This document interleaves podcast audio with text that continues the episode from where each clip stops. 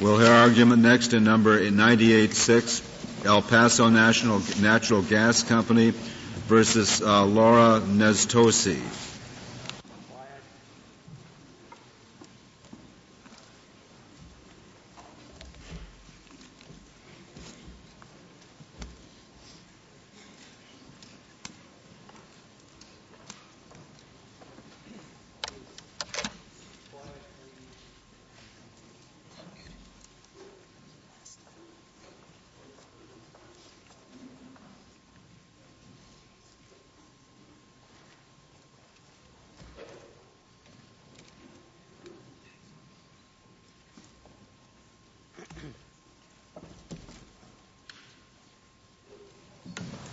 Mister Atwood.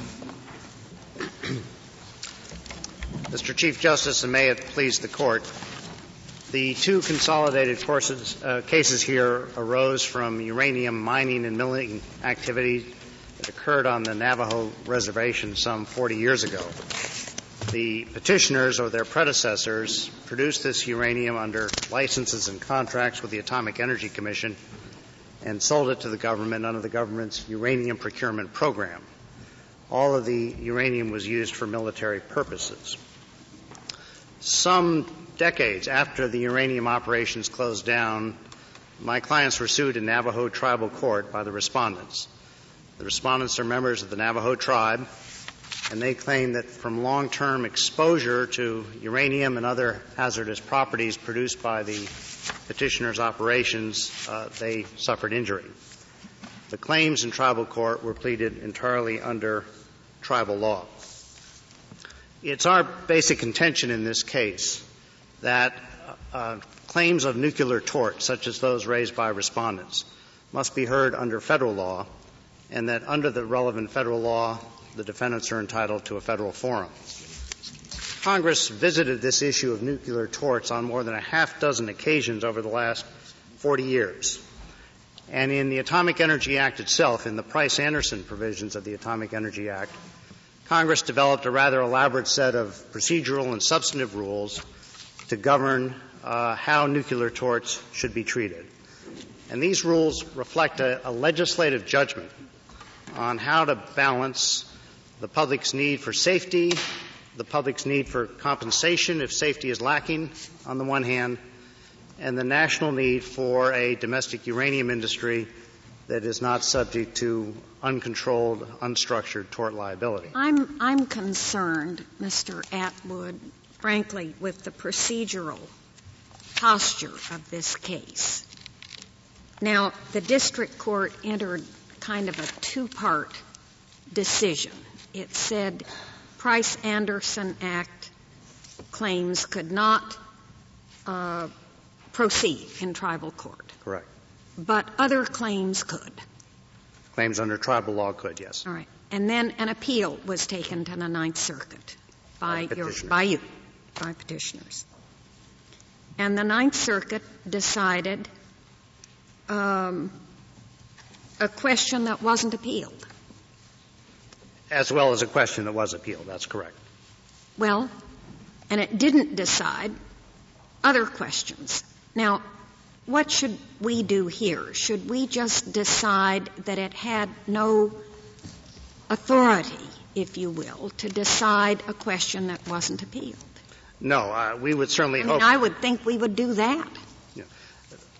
I, I, we, we agree the court should vacate that portion of the Court of Appeals decision that allowed Price-Anderson cases to proceed in tribal court because, in our view, that, that issue that issue was not appealed. Right. That's correct. But what was appealed, and which is, therefore, proper, uh, the Court had jurisdiction over, and this Court has jurisdiction, over the question whether the tribal law claims could properly proceed. But the Court, the Ninth Circuit, didn't really deal with that, did it? It affirmed the denial of a preliminary injunction that we requested. It, so its order does allow, incorrectly in our view, the tribal law claims to proceed in tribal court. That issue was properly before the Court of Appeals jurisdictionally. They decided I thought it wrong. Really didn't get to the merits of that. No, it, it, it decided two issues. It affirmed the denial of the injunction that we sought, and it reversed sua sponte the grant of the other part of the injunction that we sought. So there's clearly one very important substantive issue that came up properly jurisdictionally, and that is the question, were the tribal law claims preempted by the Price-Anderson Act? On, on, on the issue where the Court of Appeals uh, reversed and it was not appealed, uh, in a sense, uh, it, it, it's, it's not your fault. You don't have the duty to appeal a favorable ruling. On, right. on the other hand, uh, the, the Court of Appeals is in uh, somewhat of a difficult position if it feels that the the unappealed ruling and its rationale are, are, are logically necessary for its for its decision on the part that is appealed. I, I'm not quite sure what the Court of Appeals should have done. Well, there, I think there is a distinction between what orders were before the Court and what orders are before this Court, and therefore what the relief should be, with the question of how broad the analysis needs to be to properly decide the issues that are before the Court. And it is perfectly understandable, I think, that the Ninth Circuit and this Court, in deciding the preemption issues that are presented, would want to analyze the totality of the relationship of the Price-Anderson Act regime with what has happened in this case. So it is certainly possible that the substantive analysis would be somewhat broad, but then when you get down to a, a, an appropriate relief, in our judgment, it should be to reverse the Court of Appeals insofar as it allowed the tribal court causes of action to go forward, and to vacate the Court of Appeals judgment insofar as it prohibited Price-Anderson claims from going forward. We, we, Atwood, let me let me tell you my problem with that. It, it it seems to me that that asks us to decide a question which, in the light of the question that you want us to forego, may well be utterly uh, academic. That is to say, if uh, if uh, uh, Price-Anderson claims can be brought in tribal court, contrary to the injunction here that you want us to leave in place, if they can be brought in tribal court, then it makes no difference. It, it is asking an academic question whether you will allow the tribal court to consider and will allow it to exhaust whether a particular claim is a Price-Anderson claim or not a Price-Anderson claim. That question is a non-question if both claims can be brought in tribal court. And you don't want us to reach the question of whether both claims can be brought in tribal court. You say that's been decided, that injunction wasn't appealed, so forget about that question. But unless that question is answered in the opposite way from the way the district court answered it, namely answered to say you you cannot bring — I'm sorry, you can't — you — God. Yeah, no, the, the way the district court answered it, yeah, you, you cannot bring uh, Price-Anderson claims in tribal court. Then the question of whether a particular claim is Price-Anderson or not Price-Anderson never arises. And why should we sit here and, and deliberate on that question and, and ask whether the tribal court can decide that question and we, it must be exhausted, when it may well be a question that never arises? Well, there certainly are differences, though, substantively in how a tribal law claim would proceed and how a Price-Anderson claim would proceed. Also, let me say, we're not... Uh, what are, are you going to tell us what they are? Yes, yeah. uh, be, be, be happy to. Well, as, assuming you could have a Price-Anderson claim in tribal court, yeah. uh, which we don't think you, you can have. Right, I mean, but assume... But if there could be Price-Anderson claims in tribal court, again, which we do not agree with, um, federal standards of care would be relevant. Um, in other cases, not this one, there would be uh, uh, indemnity, indemnity issues that would be relevant. So you're saying that Choice borrowing, borrowing tribal law does does not explain all that's going on. If you're going to have a Price-Anderson claim, you're going to have something beyond just borrowed tribal law, so the two the two actions are not identical. Well, not, not no, they are not. Indeed, you would not borrow tribal law under Price-Anderson. You would borrow state law. Okay. So Ar- the issue, Arizona law would apply in tribal court, not tribal law. So the issue will arise in tribal court, even if even if Price-Anderson uh, actions are allowable in tribal court. Tribal courts will still have to decide whether a particular claim is Price-Anderson or not Price-Anderson. If Price-Anderson claims were properly held in tribal court, that would be a judgment the tribal court would have to reach. We do not think tribal courts yeah, do have authority. And we're not. You don't want to decide something that, you know, that, that may be irrelevant if, uh, if Price-Anderson can be brought in tribal court. Uh, it, and it, it may be that what is necessary because of the procedural errors of the Ninth Circuit. We're, we're not opposed to this court deciding all the substantive issues it feels it has an adequate record for. We're not opposing uh, a full resolution of the preemption and jurisdictional issues. But we did think it was necessary to bring to the court's attention what we perceive to be a jurisdictional error in the Court of Appeals, and that obviously can have implications for uh, the scope of the ruling of this well, court. Could the Court of Appeals uh, have said, uh, we're going to resolve the, uh, the tribal claim issues? And in, in light of that resolution, the district court must have been wrong in its injunction, assuming it came out that way. Um, Then what does it do? Uh, we're remanding to the district court so that it has the opportunity in the first instance to reconsider its ruling or something? It's, it's a prelim- preliminary injunction. It's, it's, it's not really a law, it is a preliminary law of the injunction. Case for all time, if it's That's law right. of the case at all. And respondents make the point that uh, the issue would come back up to the Court of Appeals eventually on, on a permanent injunction. That's, that's absolutely right.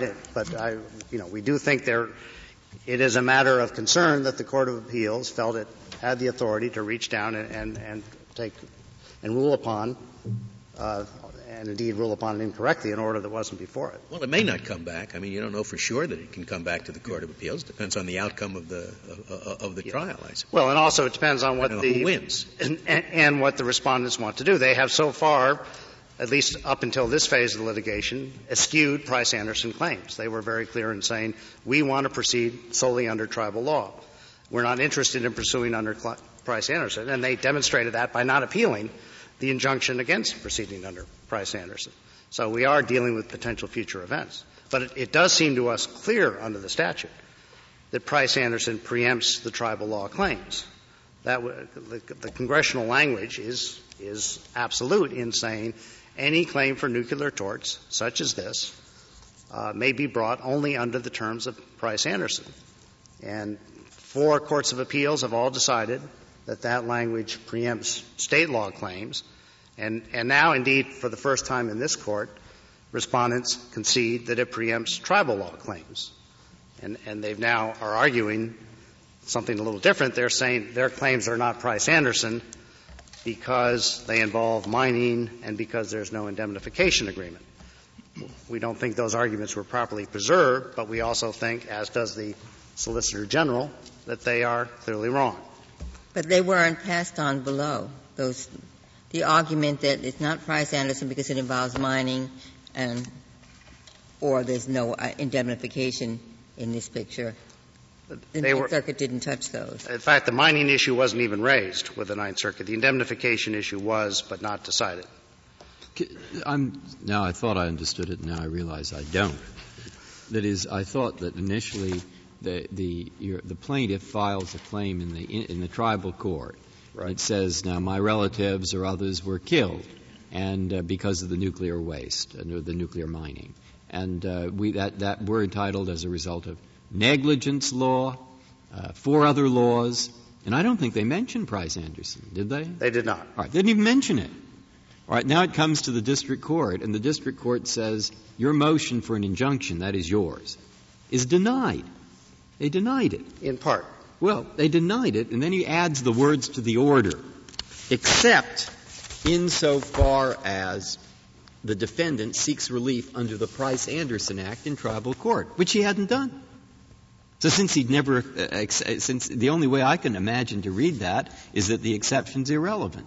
Because he didn't. They, nowhere in the complaint does it assert, does it, nowhere does he seek relief under the Price-Anderson Act in tribal court. He didn't. Well, I think and then that, it comes to the Court of Appeals, and the Court of Appeals goes into the discussion of whether or not a negligence claim is preempted and whether you can assert whether it's preempted or not in the tribal court or the district court, the kind of issue that's been briefed here. So once isn't I mean, there's a lot of briefs here about whether the Price-Anderson Act covers a negligence claim, and uh, it makes a very strong claim that it does because because it's a claim of negligence that arises out of nuclear waste. You know, we know those arguments right. are being made. All right. So now I don't know what to do. But, Justice Breyer, I think there was an injunction issued. Well, it says except, yes, yeah. you're right, except to the extent the defendant seeks yeah. relief under the Price-Anderson Act. And we were required to, we posted a bond, mm-hmm. so all the all the elements of the normal preliminary injunction. I think it, it is true they were not then seeking, but that is an injunction against an effort for them to try to convert tribal law claims. All right, suppose we issue the following order, which I think would take one paragraph. Suppose you said, very well, uh, uh, you considered, Court of Appeals, a claim that had never been raised. You can't. End of the matter. Now go consider the rest. All we'll get is the same opinion back. But no, I mean, well, but but that no, that leaves out a, a a series of important errors that the Court of Appeals made with respect to the injunction that did not issue. They concluded that uh, it was uh, necessary for us to exhaust tribal remedies on the question of whether or not tribal law claims were proper. And that's where we and the United States strongly disagree. Price-Anderson clearly preempts those claims, and with respect to those claims, there should be no exhaustion requirement because it would be very wasteful and it would frustrate this congressional scheme of having Price-Anderson nuclear tort claims, that is, all of which must be Price-Anderson claims, handled in a coordinated, operative fashion. So that's a critical element of the Court of Appeals decision. But that's only if we assume that all their claims are preempted by Price-Anderson. Uh, but that's correct. But it is clear that on the face of what they have alleged, those are Price-Anderson claims. They are claiming injury from radioactive consequences of but uranium. But that gets uranium us uranium. into all these issues about what Price-Anderson preempts and whether it covers uranium mining at all, and these have not been decided by a lower court. Well, it and is. All of a sudden you want yeah. us to decide all this. I, it, I, I don't understand. It, one option available to this court is to tell the district court and the Court of Appeals, you should address the substance of the preemption argument, that your decision on exhaustion was wrong. You should not require six years of litigation in tribal court before any federal judge decides the preemption issue. You should dis- this court could decide the issue, or it could remand the preemption issue and, and simply tell the Court of Appeals your exhaustion ruling was incorrect. Was there any suggestion or any possibility of interlocutory determination in the tribal court of the preemption issues? This is a matter of law before the trial on, on the merits. That, that was that in, in straight. Uh, there was actually a, a, a jurisdictional ruling uh, all the way through the tribal system, and, and then the federal courts acted. Yeah. Uh, it was not attempted in this case. There's a, a, another case, somewhat predating ours in tribal court, the Kerr McGee case, where uh, an interlocutory uh, review on the preemption issue was sought in tribal court. It was denied. So the judgment of these people was it was futile. And uh, as the uh, Solicitor General argues, we think that under a complete preemption statute, that preemption issue should be decided by the federal court, not by the tribal court. Mister Atwood, as I understand it, what you are trying to do is essentially is to su- make a substitute for the removal that Congress didn't provide with respect to tribes. I mean, if exactly the same case involved a state court action and the plaintiff had said, my action is state law and nothing to do with Price-Anderson, you could wrench that out immediately and have the federal court decide that. Not possible because Congress didn't provide that mechanism. Is there any clue why the tribal courts were left out of the removal when all the state courts in the land were included? It, it was obviously the statute silent. It was not addressed anywhere that we've seen in the legislative history, but I think the answer is you don't need a removal provision when a claim is improperly brought in tribal court because you have available under the uh, National Farmers Union case, under the straight holding, you have available a federal cause of action under thirteen thirty-one because the tribe has exceeded its authority. You don't have... But with farmers, that's at the end of the line. With the, the removal takes the case out of the state court, and indeed there's a transfer provision if you bring it in any federal court other than the one where the site is. Farmer says you, you can sue immediately in federal court. It then says you then have to engage in an analysis of whether or not exhaustion is appropriate. But you can go to federal court. And there is no equivalent to twenty-eight U S C twenty-two eighty-three. There's no anti-injunction provision that acts that, that prevents the federal court from acting. So we were properly before federal court. There is the relevant question, should we have to exhaust first? And there I think you have to engage in the kind of analysis that we and the Solicitor General do as to what is the prudential rule for a federal cause of action where there is no meaningful role for the tribe to play in informing about uh, the uh, relevant law. We think in that situation the federal court should decide the issue before it. Thank you, Mister Atwood. Uh, Mister Nichterlein, we'll hear from you.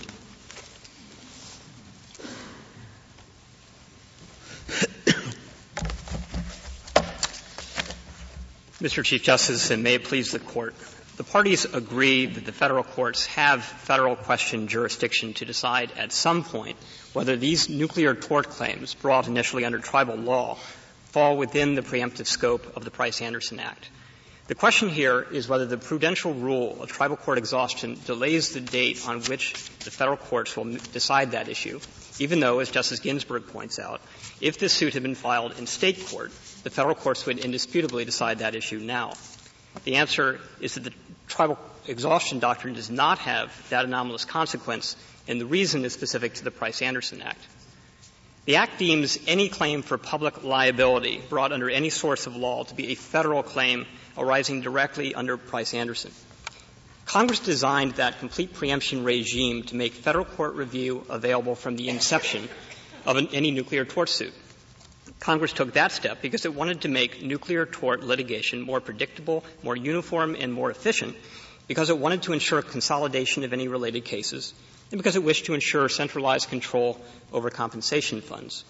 Application of well, the respondents now put forward an argument that uh, the personal injury claims under tribal law are not preempted, that, it, it, that in the case of uranium mining and where there's no indemnity, that it just, that isn't the scheme. We disagree. Now, nobody has addressed that in the lower courts, presumably. That is correct. We in dis- this case. That is correct. We disagree with that argument on the merits, but the in- initial point is that there, uh, there's a dispute about which court will resolve that issue in the first instance. Respondents claim that the tribal exhaustion dro- doctrine requires the tribal courts to decide that issue in the first instance.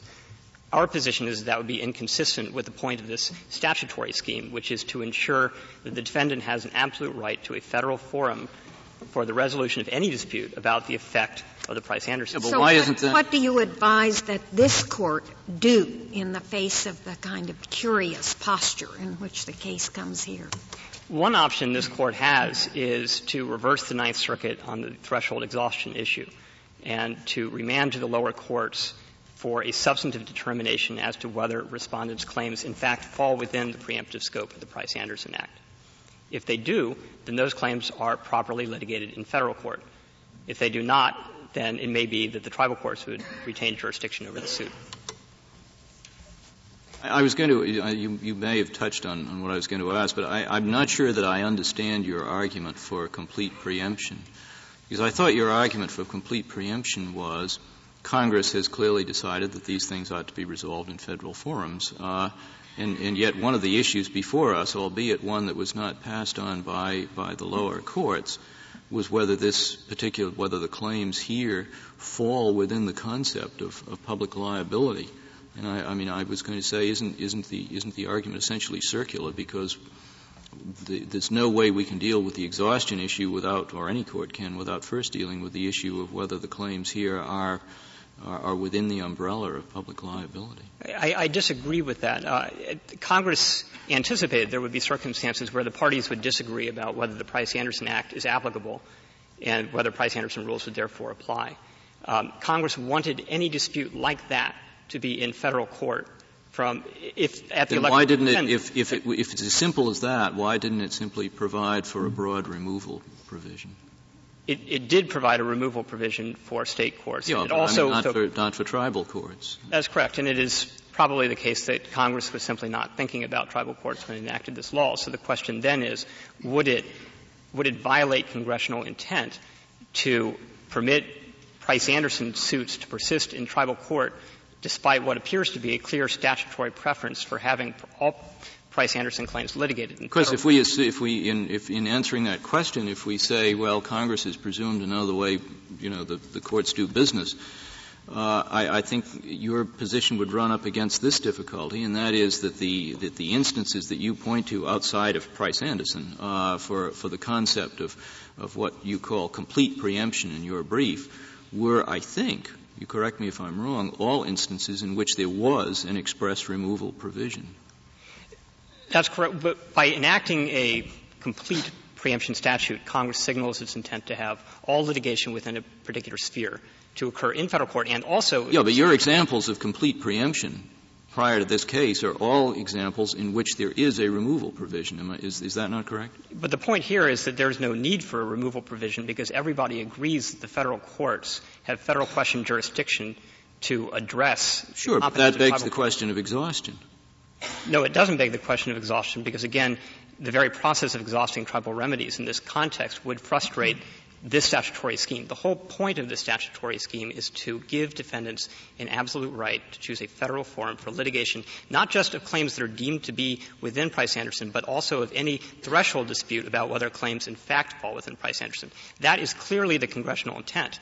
And, the question and, and you here, say this is the congressional intent without reference to this background set of cases that uh, that exemplify complete exhaustion uh, under other statutory regimes. You say that that conclusion can be drawn from the Price-Anderson Act alone. That that conclusion clearly follows from the Price-Anderson Act, but and, and you can tell that, but not just from the enactment of a removal provision, but also from Congress's taking the extra step of deeming any any action asserting public liability to be a, a claim arising within the scope of the Price-Anderson Act itself. Is there any clue that Congress contemplated tribes at all? Because when it talked about how the substantive law would be shaped, it mentioned state law. That is provided correct. For removal, but it seems that it just wasn't thinking about it. That is correct, and it It is significant uh, that Congress provided that substantive state law would apply in Price-Anderson suits. That, of course, may be different from the law that tribes would apply. Um, and on top of that, it's also important to remember that the removal statute itself was originally enacted in nineteen sixty-six. The nineteen eighty-eight amendments expanded the, the scope of the removal statute uh, to extend beyond extraordinary and nuclear occurrences to include all nuclear incidents, of which we claim these, these uh, suits are an example. But there is no indication anywhere in the legislative history that Congress contemplated that tribal courts would adjudicate these claims. And, and the important point also is that tribal court adjudication of these claims without any mechanism for transfer to a federal court, which would have centralized control over the litigation and centralized control over compensation funds, would present all of the problems that motivated Congress in nineteen eighty-eight to expand the removal provision at issue here. It would clearly frustrate this statutory scheme to permit suits to proceed in tribal court over the objection of the defendant. Ultimately, on the, on the merits issue that the parties, um, the parties address, we agree with petitioners that these tort suits do in fact fall within the scope of the Price-Anderson Act. That follows from the plain language of the definitions of nuclear incident and public liability as they appear in Section twenty fourteen. But you agree that that question should get a first view by a lower court? I think that is one appropriate disposition, although the, the answer to the question is clear enough to us that I think that it would also be appropriate for this court to decide it in the first instance. If we reverse on the ground that uh, exhaustion is not required, uh, what does the Ninth Circuit do with reference to the uh, uh, unappealed order? Well, that that un, that unappealed order would remain intact if this court were to apply ordinary uh, jurisdictional rules. So ultimately what might happen is respondents would return to district court to claim that notwithstanding uh, any answer to the question whether these claims fall within Price-Anderson, a tribal court may nonetheless um, adjudicate Price-Anderson claims. They would ask the district court at that point to lift that preliminary injunction and, and would then um, litigate that issue on the merits. Um. And what's the government's position on, on, the, on the merits question of whether you can bring Price-Anderson claims in the, in the tribal courts? Our position is that it would be inconsistent with the whole point of the scheme to allow these suits to proceed over the objection of a defendant in tribal courts, because that would present exactly the same litigation problems that motivated Congress to enact the nineteen eighty-eight amendments. But they, absent objection, do they have jurisdiction? Yes, in the same way the state courts would have jurisdiction in the absence of an objection from the defendant. What's the basis for the objection? I don't. The basis it was sort, sort of a, a cheap removal provision. Well, it's not a removal provision. It, it's taking advantage of this Court's holding in National Farmers Union that there is a federal common law cause of action to challenge the jurisdiction of tribal courts. Well, I'm sure there, there is a cause of action to challenge it, but that doesn't say that there isn't any jurisdiction. It just says there's available a cause of action to challenge it. What is the basis for saying there's no jurisdiction?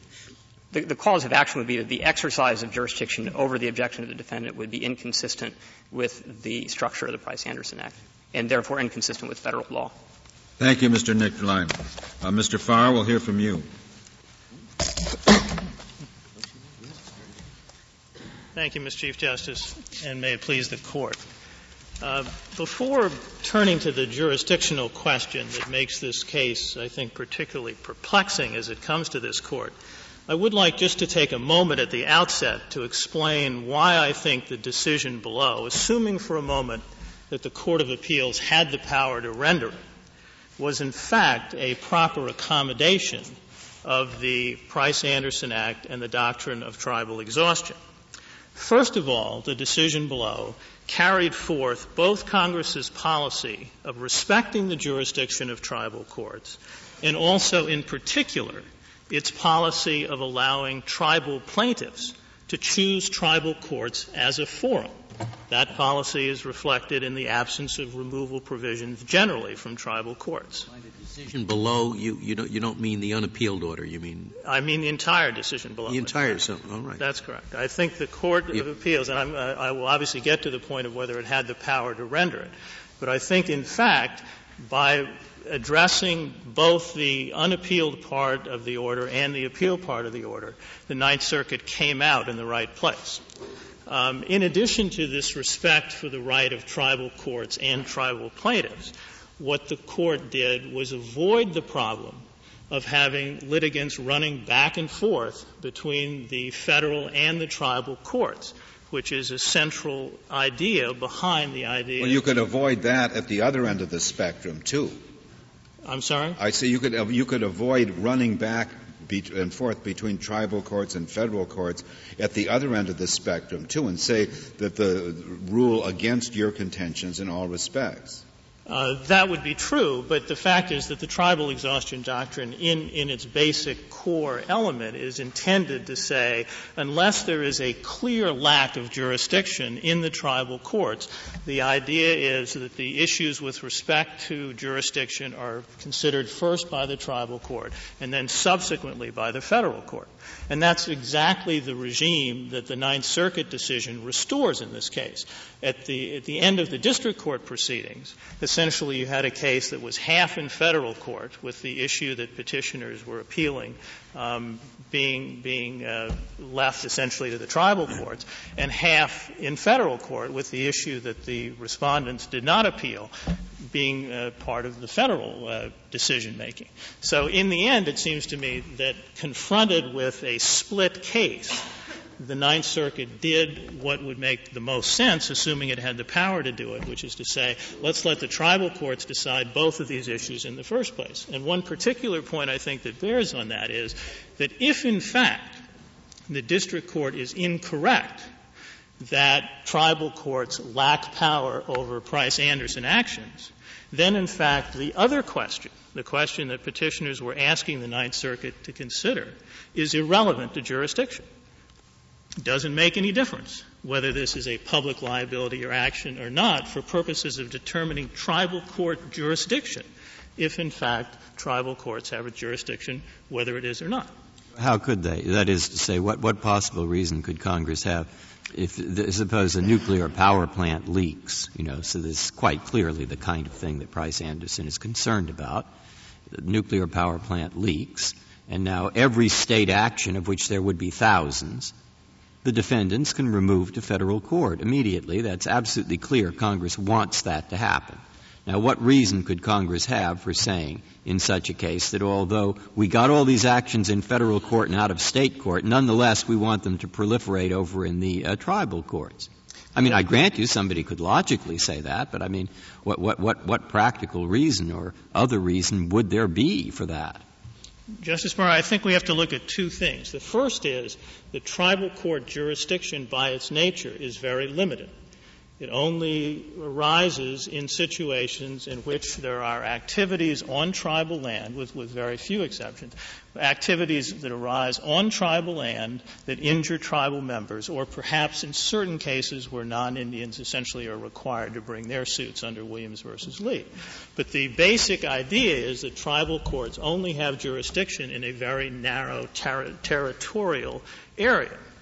And, of course, there aren't any nuclear power plants on, on tribal... No, what we have is there's land. A leak, you know, and there's a cloud, and it goes and hurts some right, people. Right, but that, I think, would not be a case that's subject to tribal court jurisdiction, because, in well, fact, once you say that, what's the that? activity did not occur on the tribal reservation. Well, so but fine, there's a truck that goes through, uh, the truck, and the truck leaks nuclear material. So I, I, all I'm looking for is an example, well, which clearly is within Price-Anderson. Now, once we have the example, and it happened that there was a truck, or you know, we can imagine. Just it's not that hard to think of it. I understand, but I now, think what reason could there possibly be that Congress would have wanted to take all those cases out of state court, which, by the way, are very used to dealing with all kinds of litigation, but nonetheless are brought into federal court for consolidation purposes?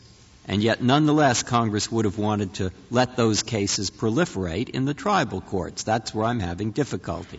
Once you say that you want, Congress really wanted them out of state court into federal court, I can't find a good, convincing reason why they would have wanted them to stay in the tribal court. That's why I'm asking the same question. Well, this is why I think the example does make a difference. The, the general practice of Congress is to allow tribal plaintiffs to choose Uh, the tribal court forum for events that arise on tribal lands. So if you look at any of the other cases in which there are federal jurisdiction, federal question jurisdiction under Section thirteen thirty-one, diversity jurisdiction, situations in which the same argument could be made, that Congress has provided for removal from state courts, Congress, in fact, has not provided. Do you think, Mister Farr, that was a deliberate decision by Congress not to allow removal from uh, tribal courts, or do you think they just overlooked it at the time they enacted the removal statute? In in the Price-Anderson Act specifically, or generally? Generally, because you make the general point that, unlike most plaintiffs, uh, tribal plaintiffs don't have to worry about the defendant removing, even if there's diversity jurisdiction. That's right. I, I'm not sure that the decision at first was deliberate, Justice Stevens, but I think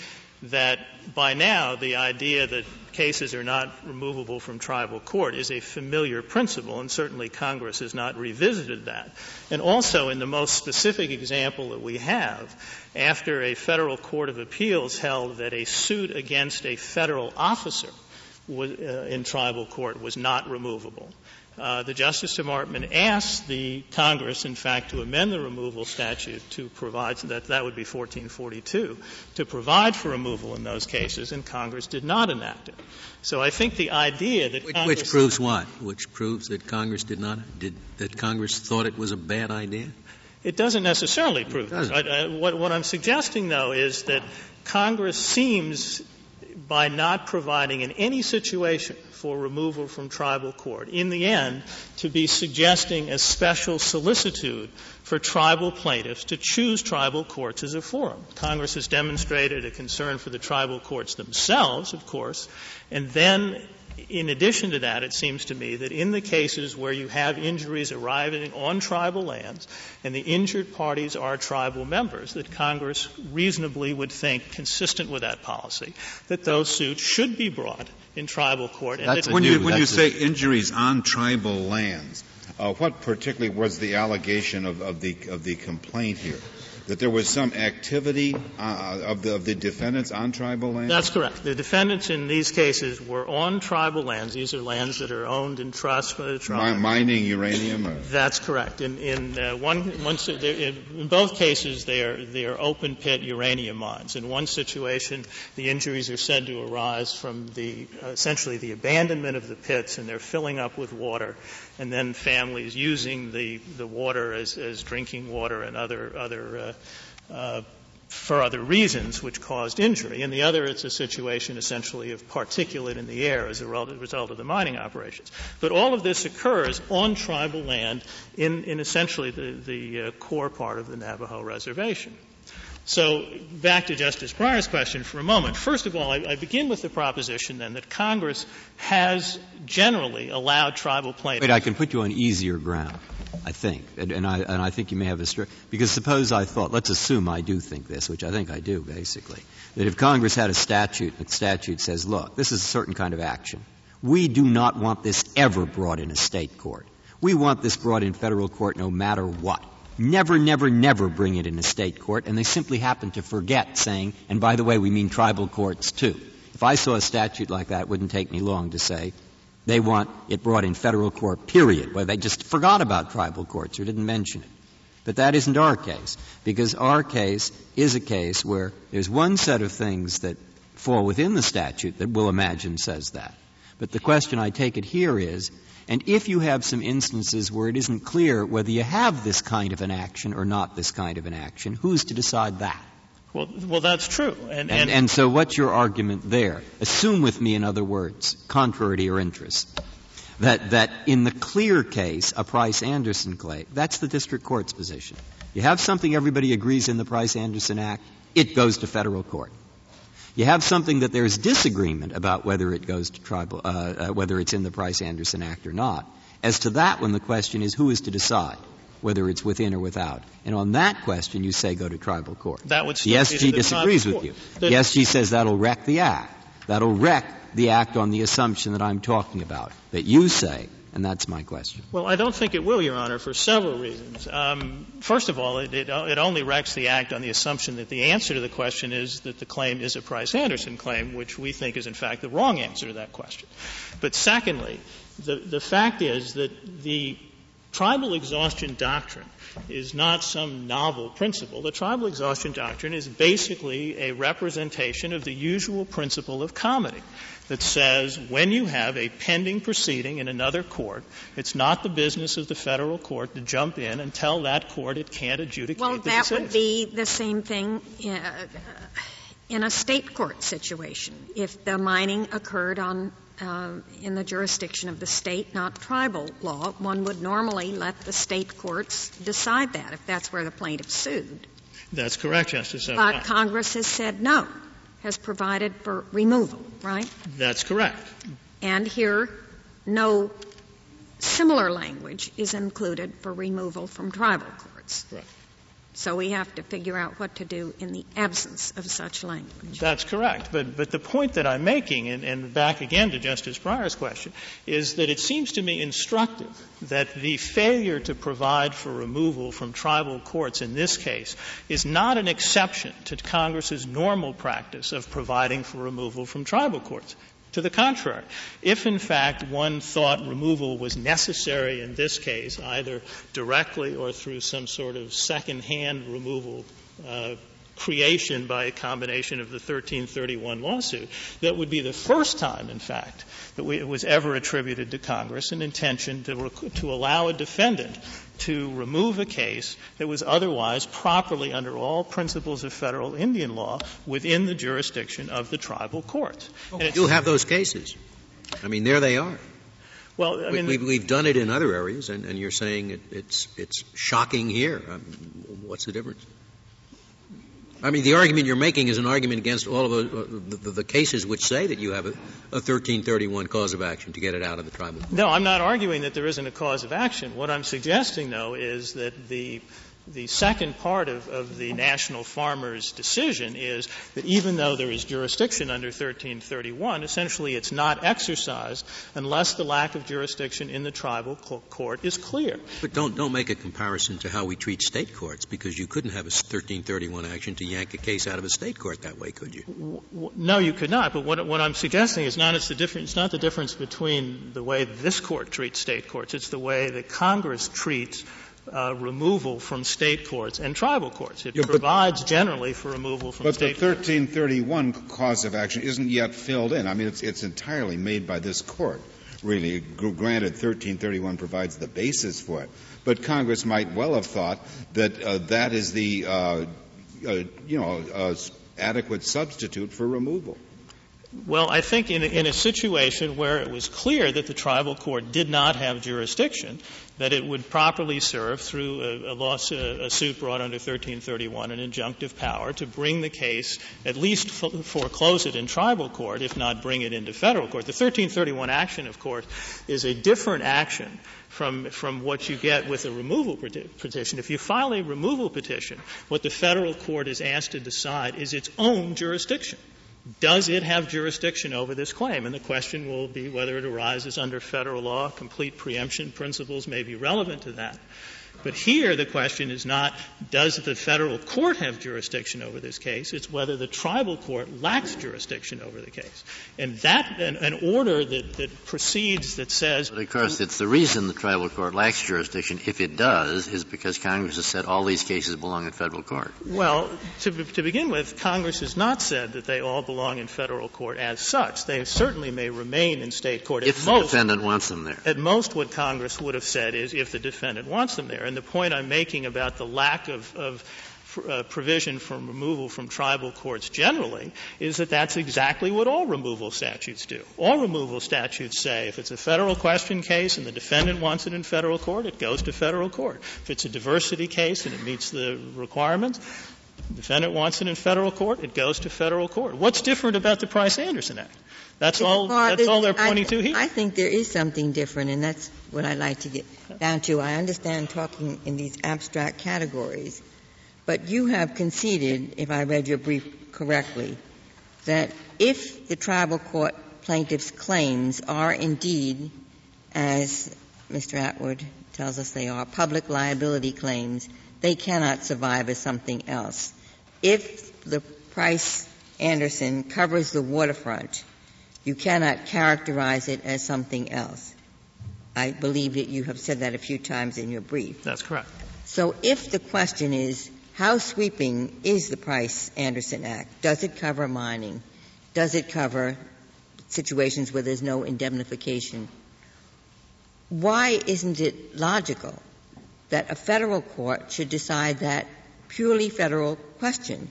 If we look at the farmers and, the, and La Plante, there were some things that involved maybe fact determination, maybe some input from tribal law. But here, the question is the sweep of the Price-Anderson Act has nothing to do with anything un- other than how broad Congress wanted to make that. And so why should the exhaustion requirement apply to a question of what is the scope of a law passed by Congress to govern nuclear incidents? I think the answer to that, uh, Justice Goldberg, goes back to the basic idea of why the exhaustion doctrine exists at all. Uh, it, I do not think that it is necessary that the issue that is uh, the jurisdictional issue that is part of exhaustion be one that uh, tribal courts have particular expertise with regard to.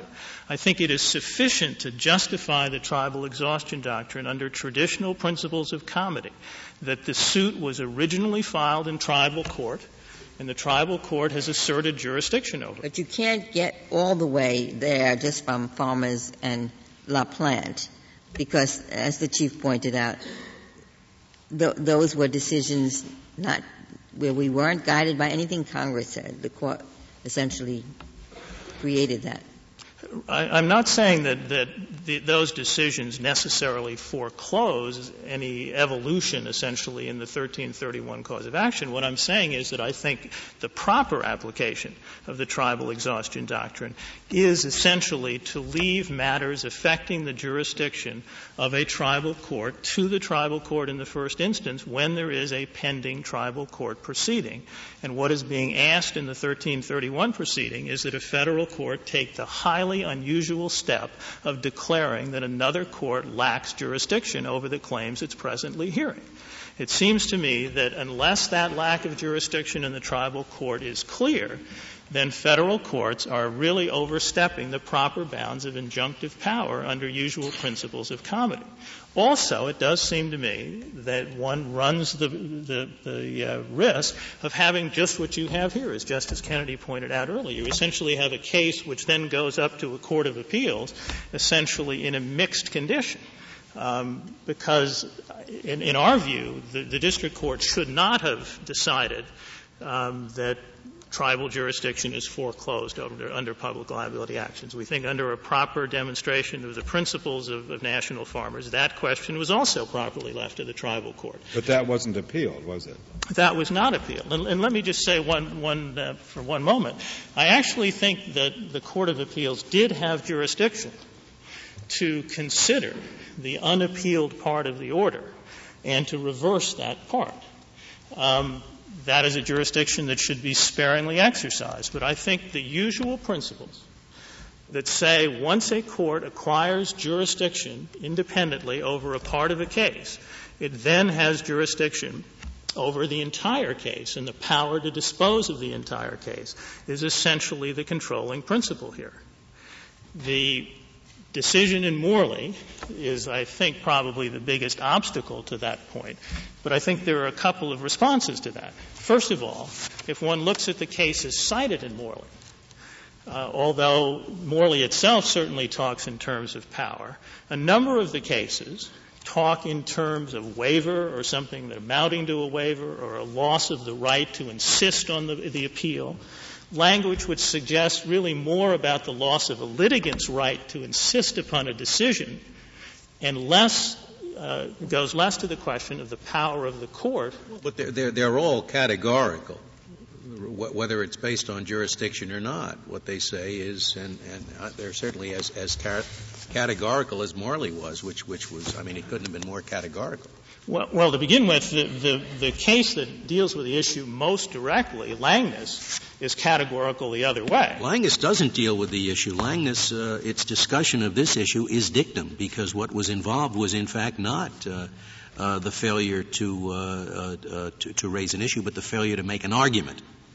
It, right. It, it I, wasn't. I, I understand it's so dictum. Anything it said was dictum, and it has dictum on both sides. As I read our prior cases, they are all categorical, and they say that you simply can't do it.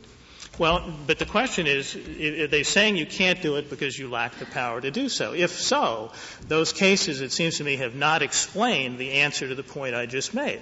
If courts generally can exercise pendant jurisdiction, ancillary jurisdiction, supplemental, whatever the right term is, over parts of a case over which there is no independent basis of jurisdiction. Once it does have a basis of jurisdiction over the initial part of the case, what is there that is so different about the notion of a cross appeal that would take it out of that rule?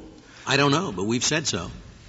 Right, but I don't think that one has said so as a matter of binding authority. I, I don't think that... If we have, if we have a case in point like Morley, certainly one thing about jurisdiction, it ought to be clear. It ought not to have a lot of, you know, somebody we feel sorry for and make a little exception to it. Uh, certainly Morley is dead against you in this case. Well, let me suggest two things, if I may, Mister Chief Justice. First of all, while I don't generally dispute the idea that jurisdictional rules ought to be clear, one of the difficulties is, in fact, that the more rigorous the cross-appeal becomes, the more difficult, in fact, it is for litigants because they wind up being unsure of what issues they can, in fact, raise in their own in defense of, of the parts of, of uh, the case that they won below. But why not the, just a cross appeal when in doubt? Well, that that is a possible solution to the rule. But I think, in the first place, I don't think litigants typically, for example, this case is not, is not a bad example. As a result of, of the injunction against petitioners, they were not able to proceed with claims deemed to be Price-Anderson in tribal court. But at the time, the, none of the claims that they had brought in tribal court had yet you, been deemed about, you to said be Price-Anderson. You mean respondents. I'm sorry. Excuse me. I do mean respondents. None of the claims that they had brought had been deemed to be Price-Anderson claims. So in terms of a practical effect, the injunction had none at that point. It was a preliminary injunction. It was subject to review when made final. So, in fact, a cross-appeal here, and obviously in retrospect it would have been much wiser to have taken one, but a cross-appeal here would have essentially caused them to go up to the Court of Appeals and complain about an order that was causing them no immediate harm. Why do you care? I mean, w- w- you have nothing in the complaint, or virtually nothing, that alleges violation of Price-Anderson. I mean, in m- m- almost all your, I, I, saw, I thought all of them, but maybe there's one that isn't, I don't, that, that you seem to allege things like negligence, et cetera, uh, which you're saying don't fall within Price-Anderson. So well, why think, do you care? Justice Breyer, I think there are two points, and it's, I think, important to keep them clear. Um, Our, we have a basic position, which is these claims are simply not Price-Anderson claims. They they are not within you want to the say scope if of they the were. Claims okay, of the I price. See that. Let me. Can I ask you one? But other may I may no. make just one final point? I think if in fact they are within the scope of Price-Anderson claims, then I think there is a little bit of a misunderstanding about what the effect of that is. I don't think there is any requirement for claims to be Price-Anderson claims that they be pled as Price-Anderson claims. The Act deems them to be Price-Anderson claims if they're within the terms of the Act. We say they're not. But if they are, the Act by its own force turns them into Price-Anderson okay, you, claims. Could you say one word on that? Just what, I mean, I just don't want you to sit down without saying one other thing. I'll put it specifically so you have a chance to say it. That, that, that the, uh, you, you look at the Price-Anderson Act, and it says, with respect to any public liability action resulting from a nuclear incident, federal courts have jurisdiction. Then it defines uh, a public liability action really to be in any action where somebody's claimed to owe money to a member of the public arising out of a nuclear incident. Then it defines nuclear incident to mean any occurrence that causes sickness or de- death or injury arising from the radioactive properties of nuclear material. Well, Q E D. What, what, what is there for them to decide if we send it back? What they're saying is Q E D. All the claims in your com- in this complaint are Price-Anderson claims because they all allege injury arising to a member of the public arising out of radioactive material. End of the matter. Now, what's your response to that? I think there, there are two real problems, excuse me, with reading the language the way that that would, frankly, naturally seem to be read. Mm-hmm. You wind up with two linguistic anomalies. First of all, you wind up with, uh, under petitioner's reading, a public liability action against def- defendants who are not liable for public liability. The linchpin of a public liability action is that it asserts public liability. But it isn't asserting public liability against anybody who is responsible for public liability in this case. Public liability means liability to a human being, namely a member of the public. Right. That's right, so why don't we say that? What, if you put it in that language, but it has to be problem? Public liability. The liability has to be on behalf of a defendant who's liable for public liability. They're saying there is a defendant here. They say the El Paso Natural Gas Company is liable to me, a member of the public. Under the definition of persons indemnified, which, in, which is twenty fourteen T, which includes all persons who are possibly liable for public liability, there has to be an indemnification agreement or financial protection. Mister Farr, I do argue, I just want to be sure I get this question. Do you challenge the fact that there's a nuclear incident alleged? The... In general, I think not, but the, the question is... I understand your argument about the public liability. Reading it in... Con- the, the, the, the, the, the language as, the, as it moves through the definition seems to lead to one conclusion. Our position is if it's read in context, you cannot come to the conclusion that you can have a public liability suit against persons who aren't li- liable for public liability, and furthermore... But you're saying that even if one assumes it's a nuclear incident... That would still be our, our position. Okay, right. Good. And, and our, our second point, though, which also goes to the language, is that the claim has to, is deemed to arise under Section twenty-two ten. The question is, what is there in Section twenty-two ten that this claim arises under? Section twenty-two ten is a compensation scheme which covers public liability. It channels public liability to those persons having indemnification and insurance and required insurance, and then it provides for suits to recover within that scheme. That's what Section twenty-two ten does. None of that applies here. There's no required insur- insurance. There's no uh, indemnity by Those the government. Those are questions about the scope of Price-Anderson, and the question before us is who decides? And the very good argument that you're making now, you're saying should be addressed in the first instance to a tribal court and because not to a federal court. If it's a jurisdictional law. No, it's a very intricate question of federal statutory interpretation and has no tri- that part of it has no tribal law element to it at all. regardless of the fact that it doesn't have a tribal court element, we still think that when a litigant goes into federal court and says, stop the jurisdiction that is being exerted by this other court, that unless the lack of jurisdiction in that other court is clear, both from jurisdictional and from substantive provisions, it is the, it is the role of the other court to make the initial determination about jurisdiction. And that's all we're asking here. That is the tribal court here in the first instance. That is subject to later review after that decision has been made. Thank, Thank you, Mister Farr. The case is submitted. The Honorable Court is now adjourned until tomorrow at ten o'clock.